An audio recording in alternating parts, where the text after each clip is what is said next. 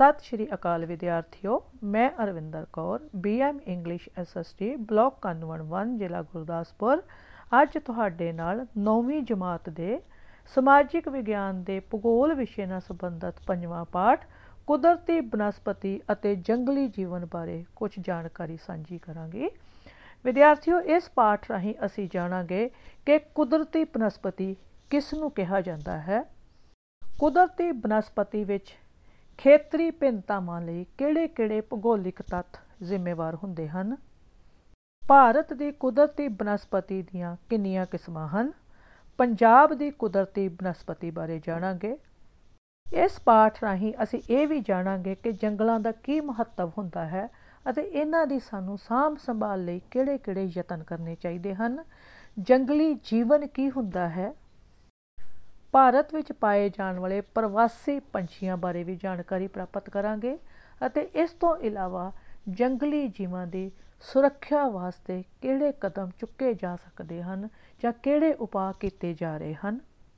ਵਿਦਿਆਰਥੀਓ, ਜਿਵੇਂ ਅਸੀਂ ਸਾਰੇ ਹੀ ਜਾਣਦੇ ਹਾਂ ਕਿ ਕੇਵਲ ਸਾਡੀ ਧਰਤੀ ਹੀ ਇੱਕ ਅਜਿਹਾ ਅਦਭੁਤ ਤੇ ਨਵਿਕਲਾ ਗ੍ਰਹਿ ਹੈ ਜਿਸ ਉੱਪਰ ਜੀਵਨ ਸੰਭਵ ਹੈ।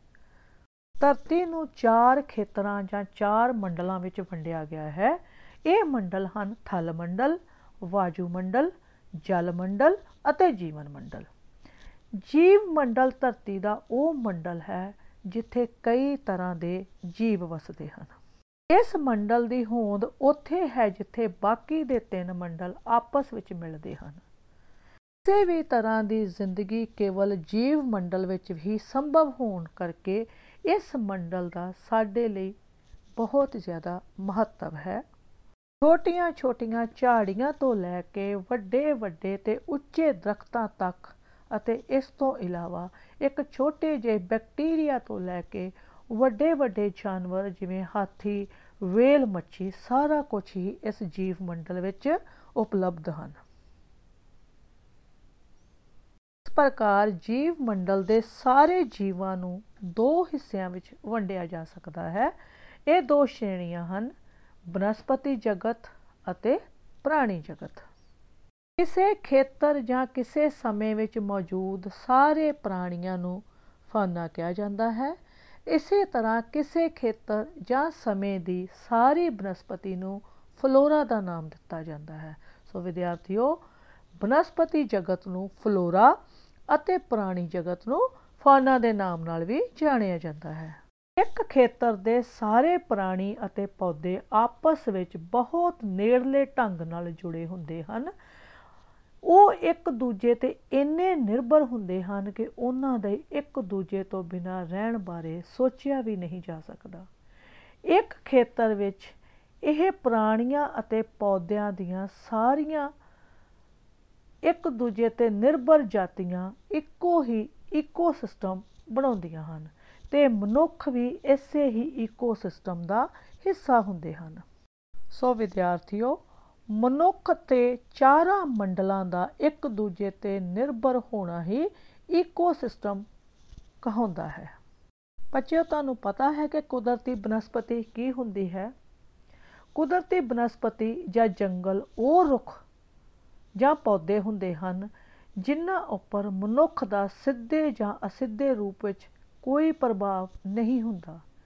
ਇਸ ਤਰ੍ਹਾਂ ਦੀ ਬਨਸਪਤੀ ਕੁਦਰਤੀ ਤੌਰ ਤੇ ਆਪਣੇ ਆਪ ਹੀ ਉਸ ਥਾਂ ਦੇ ਜਲਵਾਯੂ ਅਨੁਸਾਰ ਉਗਦੀ ਹੈ ਅਤੇ ਪ੍ਰਾਣੀਆਂ ਦੇ ਜੀਵਨ ਵਿੱਚ ਸਹਾਈ ਹੁੰਦੀ ਹੈ। ਚਾਹੇ ਕਿ ਕੁਦਰਤੀ ਬਨਸਪਤੀ ਆਪਣੇ ਆਪ ਜਲਵਾਯੂ ਦੇ ਅਨੁਸਾਰ ਉਗਦੀ ਹੈ, ਪਰ ਉਸ ਦੇ ਬਾਵਜੂਦ ਵੀ ਇਹ ਇੱਕੋ ਕਿਸਮ ਦੀ ਨਹੀਂ ਹੁੰਦੀ। ਤੇ ਬਨਸਪਤੀ ਵਿੱਚ ਵੀ ਖੇਤਰੀ ਵਿਭਿੰਨਤਾ ਪਾਈ ਜਾਂਦੀ ਹੈ। ਇਹ ਖੇਤਰੀ ਵਿਭਿੰਨਤਾ ਲਈ ਬਹੁਤ ਸਾਰੇ ਭੂਗੋਲਿਕ ਤੱਤ ਜ਼ਿੰਮੇਵਾਰ ਹੁੰਦੇ ਹਨ। ਇਹ ਭੂਗੋਲਿਕ ਤੱਤ ਹੁੰਦੇ ਹਨ ਭੂਮੀ, ਮਿੱਟੀ, ਤਾਪਮਾਨ, ਸੂਰਜ ਦੀ ਰੋਸ਼ਨੀ ਦੀ ਮਿਆਦ ਅਤੇ ਵਰਖਾ। ਸੋ ਵਿਦਿਆਰਥੀਓ, ਇਹ ਪੰਜ ਕਾਰਕ ਹਨ ਜੋ ਕਿ ਕੁਦਰਤੀ ਬਨਸਪਤੀ ਵਿੱਚ ਵਖਰੇਵਾ ਪੈਦਾ ਕਰਦੇ ਹਨ।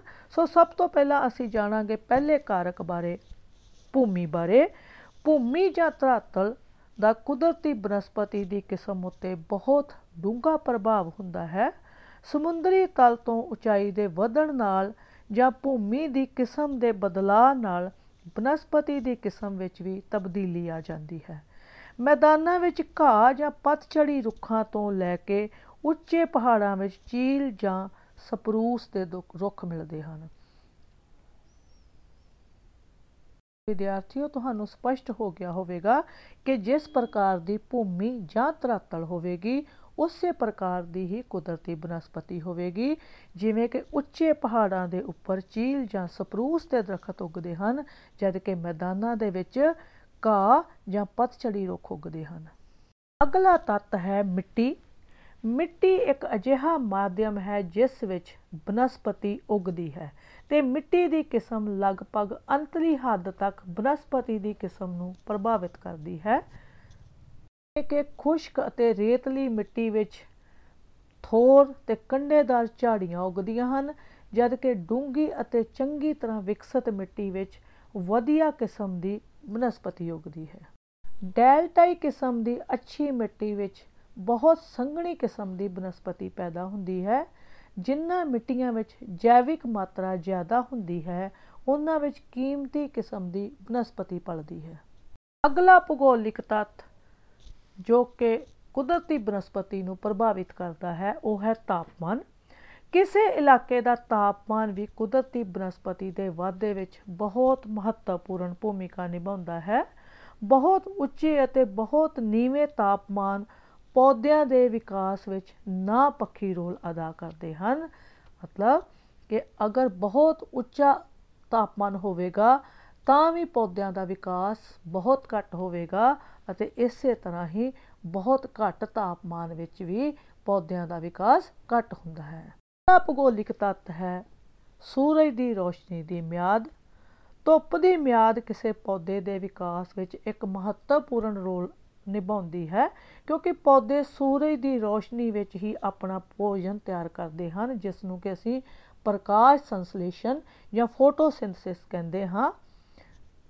ਬਨਸਪਤੀ ਨੂੰ ਜਿੰਨੇ ਲੰਬੇ ਸਮੇਂ ਲਈ ਸੂਰਜ ਦੀ ਰੋਸ਼ਨੀ ਉਪਲਬਧ ਹੋਵੇਗੀ, ਉਸ ਦਾ ਵਿਕਾਸ ਉਨਾ ਹੀ ਜ਼ਿਆਦਾ ਹੋਵੇਗਾ।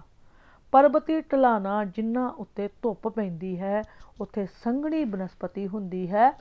ਜਦੋਂ ਕਿ ਧੁੱਪ ਤੋਂ ਵਾਂਝੀਆਂ ਢਲਾਣਾ ਤੇ ਜਾਂ ਤਾਂ ਬਨਸਪਤੀ ਹੁੰਦੀ ਹੀ ਨਹੀਂ ਹੈ ਤੇ ਜਾਂ ਬਹੁਤ ਹੀ ਘੱਟ ਹੁੰਦੀ ਹੈ। ਅਗਲਾ ਭੂਗੋਲਿਕ ਤੱਤ ਹੈ ਵਰਖਾ। ਪੌਦੇ ਦੀ ਵਿਕਾਸ ਲਈ ਪਾਣੀ ਇੱਕ ਬਹੁਤ ਜ਼ਰੂਰੀ ਤੱਤ ਹੈ।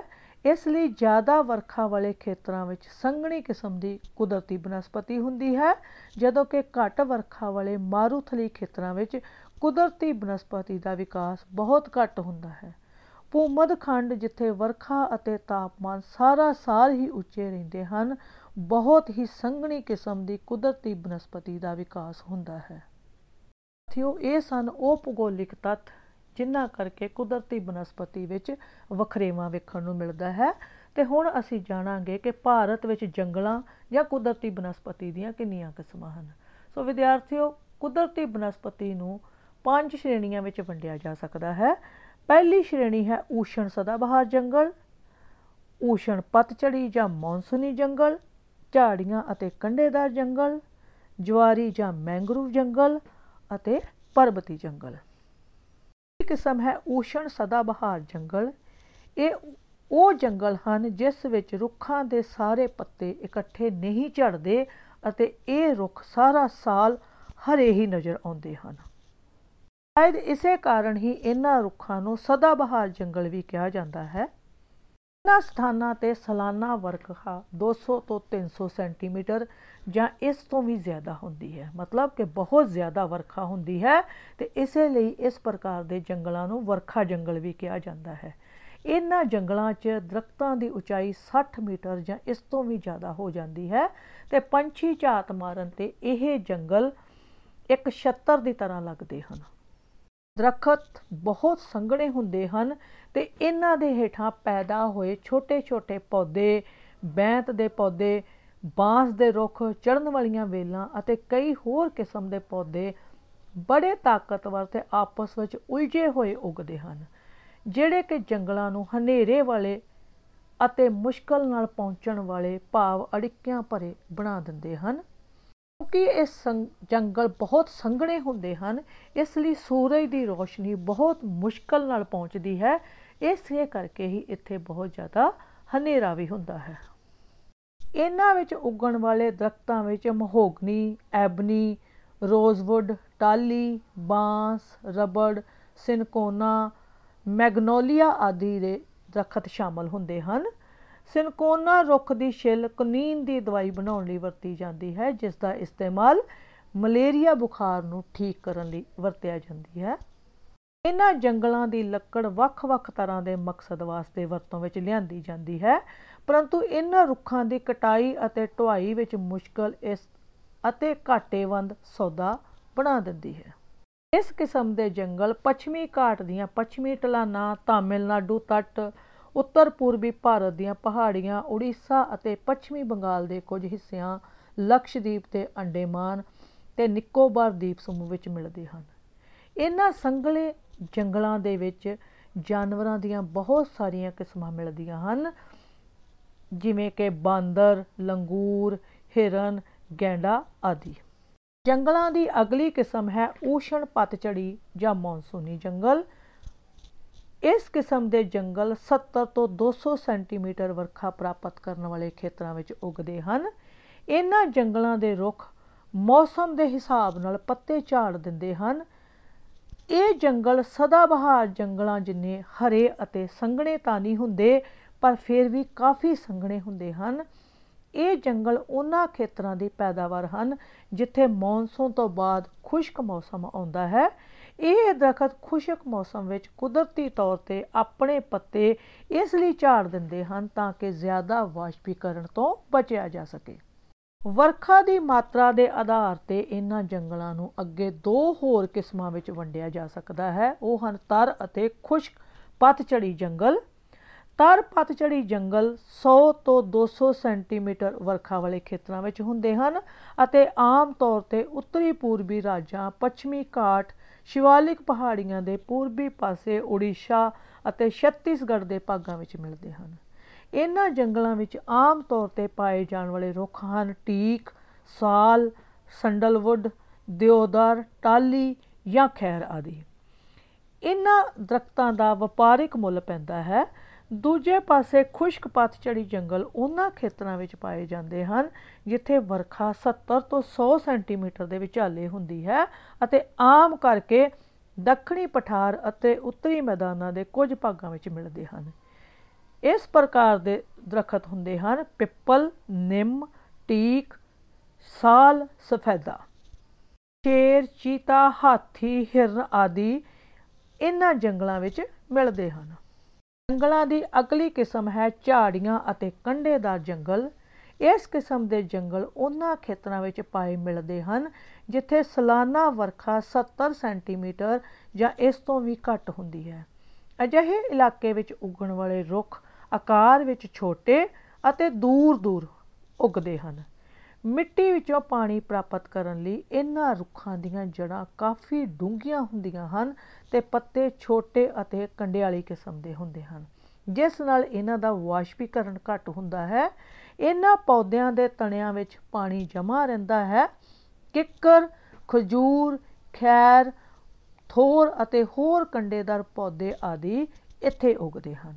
ਇਸ ਕਿਸਮ ਦੇ ਜੰਗਲ ਰਾਜਸਥਾਨ, ਪੰਜਾਬ, ਹਰਿਆਣਾ, ਗੁਜਰਾਤ, ਉੱਤਰ ਪ੍ਰਦੇਸ਼ ਅਤੇ ਮੱਧ ਪ੍ਰਦੇਸ਼ ਦੇ ਭਾਗਾਂ ਵਿੱਚ ਮਿਲਦੇ ਹਨ।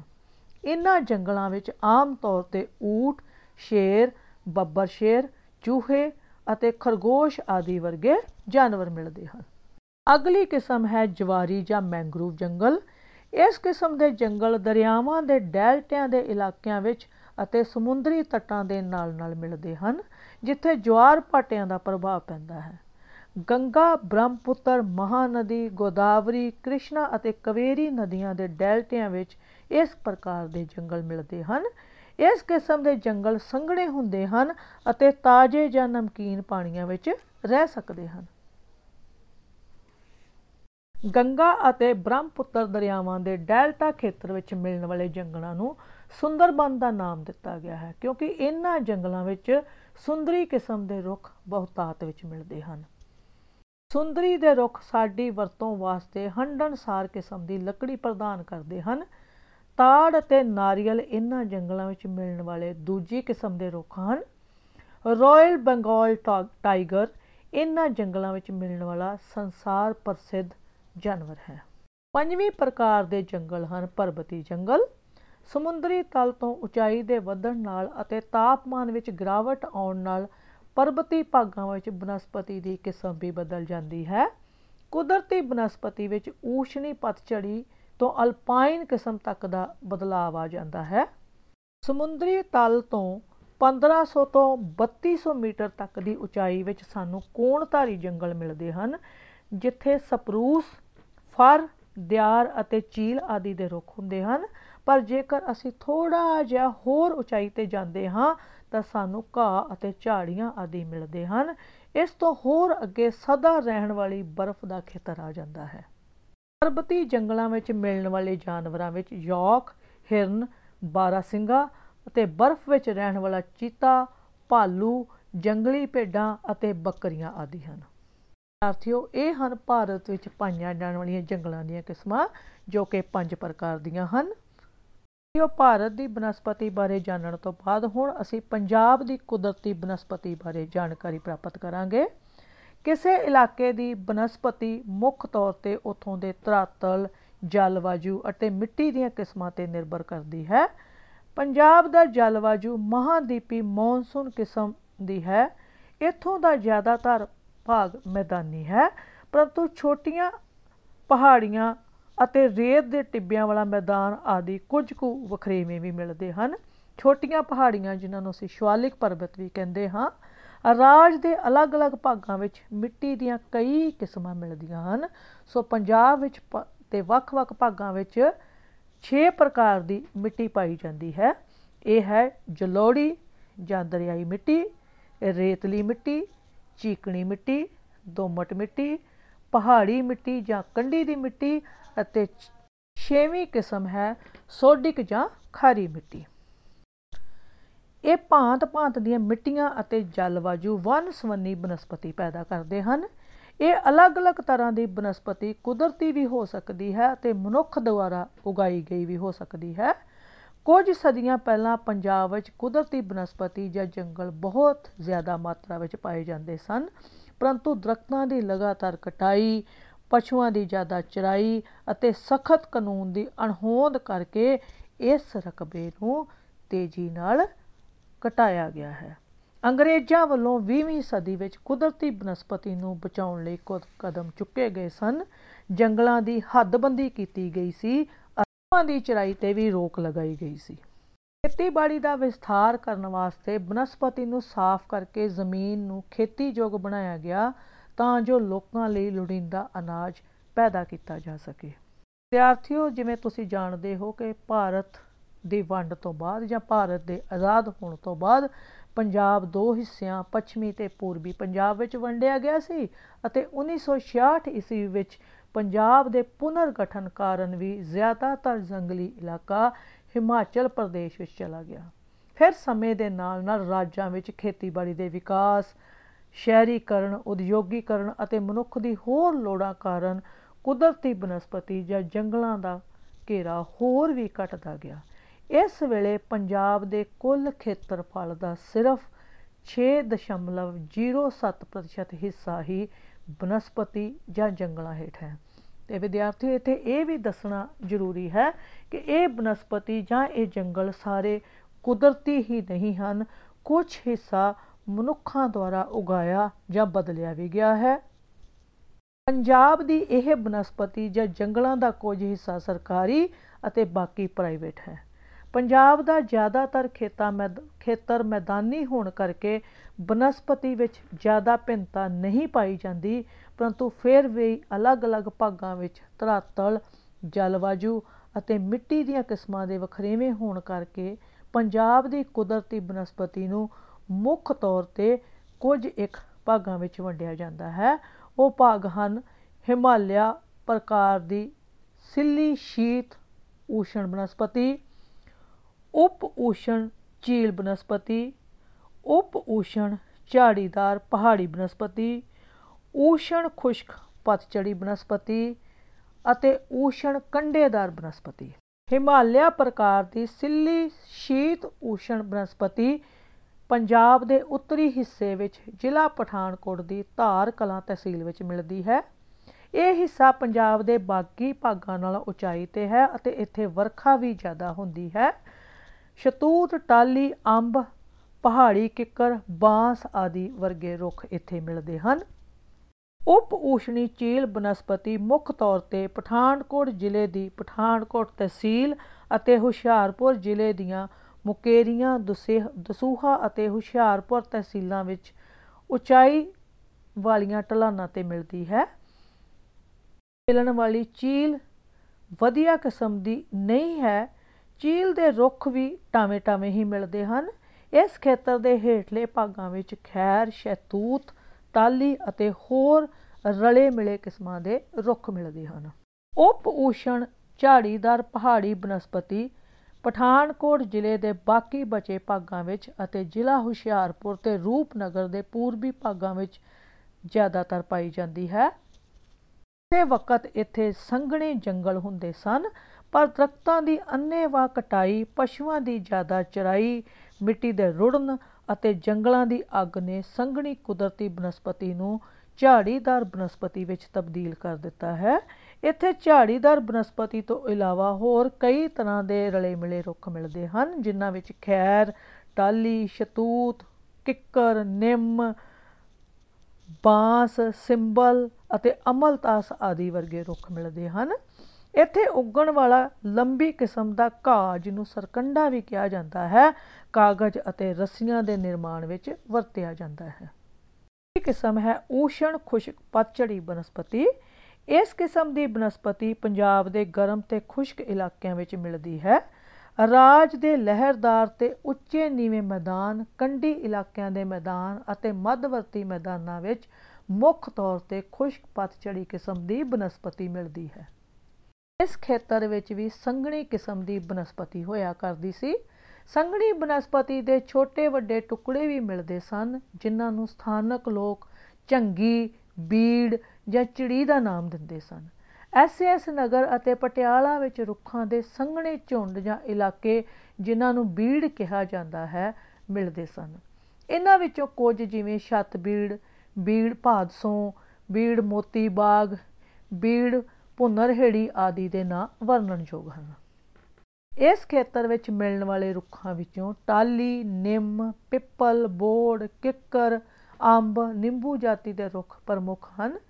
ਇਸ ਖੇਤਰ ਵਿੱਚ ਮਿਲਦੀਆਂ ਖਾਲੀ ਥਾਵਾਂ ਤੇ ਸਫੈਦਾ ਤੇ ਪਪੂਲਰ ਦੇ ਪੌਦੇ ਲਗਾ ਕੇ ਕੁਦਰਤੀ ਬਨਸਪਤੀ ਦੀ ਘਾਟ ਨੂੰ ਪੂਰਾ ਕਰਨ ਦੀ ਕੋਸ਼ਿਸ਼ ਕੀਤੀ ਜਾ ਰਹੀ ਹੈ। ਪੰਜਾਬ ਵਿੱਚ ਪਾਈ ਜਾਣ ਵਾਲੀ ਅਗਲੀ ਬਨਸਪਤੀ ਹੈ ਊਸ਼ਣ ਕੰਡੇਦਾਰ ਬਨਸਪਤੀ। ਇਹੋ ਜਿਹੀ ਕਿਸਮ ਦੀ ਬਨਸਪਤੀ ਵਧੇਰੇ ਕਰਕੇ ਪੰਜਾਬ ਦੇ ਘੱਟ ਵਰਖਾ ਵਾਲੇ ਅਤੇ ਦੱਖਣੀ ਜ਼ਿਲ੍ਹਿਆਂ ਵਿੱਚ ਪਾਈ ਜਾਂਦੀ ਹੈ। ਮਾਨਸਾ, ਬਠਿੰਡਾ ਅਤੇ ਫਾਜ਼ਿਲਕਾ ਜ਼ਿਲ੍ਹਿਆਂ ਦੇ ਜ਼ਿਆਦਾਤਰ ਭਾਗਾਂ ਅਤੇ ਫਿਰੋਜ਼ਪੁਰ ਤੇ ਫਿਰੋਜ਼, ਫਰੀਦਕੋਟ ਜ਼ਿਲ੍ਹਿਆਂ ਦੇ ਮੱਧ ਦੱਖਣੀ ਭਾਗਾਂ ਵਿੱਚ ਕੰਡੇਦਾਰ ਬਨਸਪਤੀ ਬਹੁਤ ਜ਼ਿਆਦਾ ਮਿਲਦੀ ਹੈ। ਇਸ ਖੇਤਰ ਦੇ ਕਈ ਵੱਡੇ ਹਿੱਸੇ ਬਨਸਪਤੀ ਤੋਂ ਸਖਣੇ ਵੀ ਹਨ। ਵਿਦਿਆਰਥੀਓ, ਕੁਦਰਤੀ ਬਨਸਪਤੀ ਵਾਤਾਵਰਣ ਦੀ ਕਿਸਮ ਨੂੰ ਸੁਧਾਰਨ ਵਿੱਚ ਅਹਿਮ ਭੂਮਿਕਾ ਤਾਂ ਨਿਭਾਉਂਦੀ ਹੀ ਹੈ। ਇਸ ਦੇ ਨਾਲ-ਨਾਲ ਹੀ ਇਹ ਕਿਸੇ ਦੇਸ਼ ਜਾਂ ਰਾਜ ਦੀ ਆਰਥਿਕਤਾ ਨੂੰ ਵੀ ਮਜ਼ਬੂਤ ਕਰਦੀ ਹੈ। ਕੁਦਰਤੀ ਬਨਸਪਤੀ ਜਾਂ ਜੰਗਲਾਂ ਨੂੰ ਮਨੁੱਖੀ ਸਮਾਜ ਦੇ ਫੇਫੜੇ ਕਿਹਾ ਜਾਂਦਾ ਹੈ। ਕੁਦਰਤੀ ਸੰਤੁਲਨ ਦੇ ਲਿਹਾਜ਼ ਨਾਲ ਕਿਸੇ ਦੇਸ਼ ਜਾਂ ਰਾਜ ਦਾ 1 ਤਿਹਾਈ ਭਾਗ, ਮਤਲਬ 33% ਹਿੱਸਾ ਜੰਗਲਾਂ ਜਾਂ ਕੁਦਰਤੀ ਬਨਸਪਤੀ ਹੇਠ ਹੋਣਾ ਚਾਹੀਦਾ ਹੈ। ਪਰੰਤੂ ਪੰਜਾਬ ਦੀ ਸਥਿਤੀ ਇਸ ਮਾਮਲੇ ਵਿੱਚ ਬਹੁਤੀ ਮਜ਼ਬੂਤ ਨਹੀਂ ਹੈ। ਸਟੇਟ ਆਫ ਫੋਰੈਸਟ ਰਿਪੋਰਟ 2017 ਦੇ ਅਨੁਸਾਰ ਪੰਜਾਬ ਵਿੱਚ 66 ਵਰਗ ਕਿਲੋਮੀਟਰ ਜੰਗਲ ਦਾ ਇਜ਼ਾਫਾ ਹੋਇਆ ਹੈ। ਰਾਜ ਦੇ ਕੁੱਲ ਭੂਗੋਲਿਕ ਖੇਤਰ ਵਿੱਚੋਂ ਕੇਵਲ 3.65% ਇਲਾਕਾ ਹੀ ਕੁਦਰਤੀ ਬਨਸਪਤੀ ਹੇਠ ਹੈ, ਜੋ ਕਿ ਚਿੰਤਾ ਦਾ ਵਿਸ਼ਾ ਹੈ। ਪੰਜਾਬ ਦੇ ਰੂਪਨਗਰ ਜ਼ਿਲ੍ਹੇ ਵਿੱਚ 37.119% ਖੇਤਰਫਲ ਕੁਦਰਤੀ ਬਨਸਪਤੀ ਜਾਂ ਜੰਗਲਾਂ ਹੇਠ ਹੈ, ਜੋ ਕਿ ਪੰਜਾਬ ਦੇ ਸਾਰੇ ਜ਼ਿਲ੍ਹਿਆਂ ਤੋਂ ਵੱਧ ਹੈ। ਸੋ ਵਿਦਿਆਰਥੀਓ, ਰੂਪਨਗਰ ਪੰਜਾਬ ਦਾ ਅਜਿਹਾ ਜ਼ਿਲ੍ਹਾ ਹੈ, ਜਿਸ ਵਿੱਚ ਕੁਦਰਤੀ ਬਨਸਪਤੀ ਸਭ ਤੋਂ ਵੱਧ ਹੈ। ਇਸ ਤੋਂ ਉਲਟ ਮਾਨਸਾ ਇੱਕ ਅਜਿਹਾ ਜ਼ਿਲ੍ਹਾ ਹੈ, ਜਿੱਥੇ ਕੇਵਲ 1.26% ਖੇਤਰ ਹੀ ਜੰਗਲ ਹੇਠ ਹੈ। ਤੇ ਇਸ ਮਾਮਲੇ ਵਿੱਚ ਇਹ ਪੰਜਾਬ ਤਾਂ ਸਭ ਤੋਂ ਪਛੜਿਆ ਹੋਇਆ ਜ਼ਿਲ੍ਹਾ ਹੈ।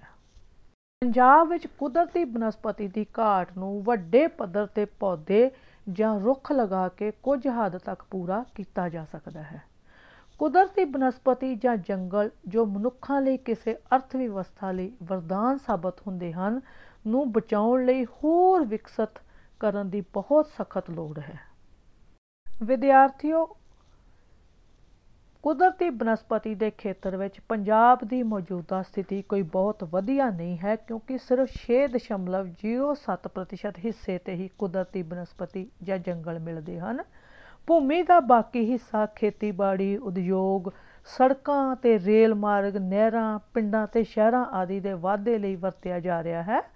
ਜਨਸੰਖਿਆ ਦੇ ਹਿਸਾਬ ਨਾਲ ਪੰਜਾਬ ਦਾ ਖੇਤਰਫਲ ਵੀ ਘੱਟ ਹੈ ਜਿਸ ਕਰਕੇ ਵਸੋਂ ਘਣਤਾ ਦੇਸ਼ ਦੀ ਔਸਤ ਦੇ ਮੁਕਾਬਲੇ ਜ਼ਿਆਦਾ ਹੈ। ਰਾਜ ਦੀ ਵਸੋਂ ਅਤੇ ਪ੍ਰਦੂਸ਼ਣ ਦਰ ਵਿੱਚ ਲਗਾਤਾਰ ਵਾਧਾ ਹੋ ਰਿਹਾ ਹੈ। ਇਸ ਲਈ ਬਨਸਪਤੀ ਹੇਠ ਰਕਬਾ ਵਧਾਉਣ ਦੀ ਬਹੁਤ ਜ਼ਿਆਦਾ ਲੋੜ ਹੈ। ਇਸ ਮਦਦ ਲਈ ਖੇਤੀਬਾੜੀ ਲਈ ਵਰਤੀ ਜਾਰੀ ਜ਼ਮੀਨ ਤਾਂ ਜੰਗਲਾਂ ਹੇਠ ਨਹੀਂ ਲਿਆਂਦੀ ਜਾ ਸਕਦੀ, ਪਰੰਤੂ ਵੱਧ ਤੋਂ ਵੱਧ ਰੁੱਖ ਤਾਂ ਲਗਾਏ ਹੀ ਜਾ ਸਕਦੇ ਹਨ।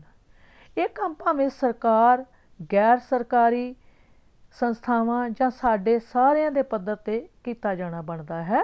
ਸਕੂਲ ਪੱਧਰ ਤੋਂ ਹੀ ਵਿਦਿਆਰਥੀਆਂ ਨੂੰ ਇਸ ਕੰਮ ਦੀ ਅਹਿਮੀਅਤ ਸਮਝਣੀ ਚਾਹੀਦੀ ਹੈ। ਸੋ ਵਿਦਿਆਰਥੀਓ, ਤੁਹਾਨੂੰ ਸਮਝ ਆ ਗਈ ਹੋਵੇਗੀ ਕਿ ਪੰਜਾਬ ਵਿੱਚ ਕਿਸ ਪ੍ਰਕਾਰ ਰੁੱਖ ਲਗਾਉਣ ਦੀ ਬਹੁਤ ਜ਼ਿਆਦਾ ਜ਼ਰੂਰਤ ਹੈ। ਸੋ ਤੁਸੀਂ ਆਪਣੇ ਪੱਧਰ ਤੇ ਯਤਨ ਕਰਕੇ ਸਕੂਲਾਂ ਵਿੱਚ, ਘਰਾਂ ਵਿੱਚ ਆਲੇ ਦੁਆਲੇ ਵਿੱਚ ਵੱਧ ਤੋਂ ਵੱਧ ਰੁੱਖ ਲਗਾ ਕੇ ਪੰਜਾਬ ਵਿੱਚ ਕੁਦਰਤੀ ਬਨਸਪਤੀ ਵਿੱਚ ਇਜ਼ਾਫਾ ਕਰ ਸਕਦੇ ਹੋ। ਸੜਕਾਂ, ਰੇਲ ਮਾਰਗਾਂ, ਨਹਿਰਾਂ, ਦਰਿਆਵਾਂ ਦੇ ਨਾਲ-ਨਾਲ ਸਾਂਝੀਆਂ ਜਾਂ ਖਾਲੀ ਜਿੱਥੇ-ਜਿੱਥੇ ਵੀ ਸੰਭਵ ਹੋ ਸਕੇ, ਯੋਜਨਾਬੱਧ ਤਰੀਕੇ ਨਾਲ ਸਾਨੂੰ ਟੁਕਵੇਂ ਦਰਖਤ ਲਗਾਉਣੇ ਚਾਹੀਦੇ ਹਨ। ਸਕੂਲ, ਦਫ਼ਤਰ ਜਾਂ ਹੋਰ ਸਰਕਾਰੀ ਅਦਾਰਿਆਂ ਵਿੱਚ ਵੀ ਵੱਧ ਤੋਂ ਵੱਧ ਪੌਦੇ ਲਗਾ ਕੇ ਇਸ ਦੀ ਸੁੰਦਰਤਾ ਨੂੰ ਵਧਾਇਆ ਜਾ ਸਕਦਾ ਹੈ। ਇਹ ਵੱਧ ਤੋਂ ਵੱਧ ਦਰਖਤ ਲਗਾ ਕੇ ਹੀ ਅਸੀਂ ਆਪਣੀਆਂ ਲੱਕੜ ਦੀਆਂ ਜ਼ਰੂਰਤਾਂ ਨੂੰ ਪੂਰਾ ਕਰ ਸਕਦੇ ਹਾਂ ਅਤੇ ਵਾਤਾਵਰਣ ਨੂੰ ਸਾਫ਼ ਤੇ ਸ਼ੁੱਧ ਬਣਾ ਸਕਦੇ ਹਾਂ। ਸਾਥੀਓ, ਇਸ ਭਾਗ ਵਿੱਚ ਅਸੀਂ ਜਾਣਿਆ ਕਿ ਕੁਦਰਤੀ ਬਨਸਪਤੀ ਕੀ ਹੁੰਦੀ ਹੈ। ਭਾਰਤ ਵਿੱਚ ਕਿਸ ਪ੍ਰਕਾਰ ਦੀ ਕੁਦਰਤੀ ਬਨਸਪਤੀ ਜਾਂ ਜੰਗਲ ਪਾਏ ਜਾਂਦੇ ਹਨ? ਉਹ ਕਿਹੜੇ-ਕਿਹੜੇ ਤੱਤ ਹਨ? ਜੋ ਕੁਦਰਤੀ ਬਨਸਪਤੀ ਵਿੱਚ ਵਿਖਰੇਵਾ ਪੈਦਾ ਕਰਦੇ ਹਨ ਅਤੇ ਇਸ ਤੋਂ ਬਾਅਦ ਵਿੱਚ ਅਸੀਂ ਜਾਣੇ ਕਿ ਪੰਜਾਬ ਵਿੱਚ ਕਿਸ ਪ੍ਰਕਾਰ ਦੀ ਕੁਦਰਤੀ ਬਨਸਪਤੀ ਪਾਈ ਜਾਂਦੀ ਹੈ ਅਤੇ ਅਸੀਂ ਆਪਣਾ ਯੋਗਦਾਨ ਪਾ ਕੇ ਕਿਸ ਤਰ੍ਹਾਂ ਇਸ ਕੁਦਰਤੀ ਬਨਸਪਤੀ ਹੇਠ ਰਕਬੇ ਨੂੰ ਵਧਾ ਸਕਦੇ ਹਾਂ। ਧੰਨਵਾਦ, ਵਿਦਿਆਰਥੀਓ।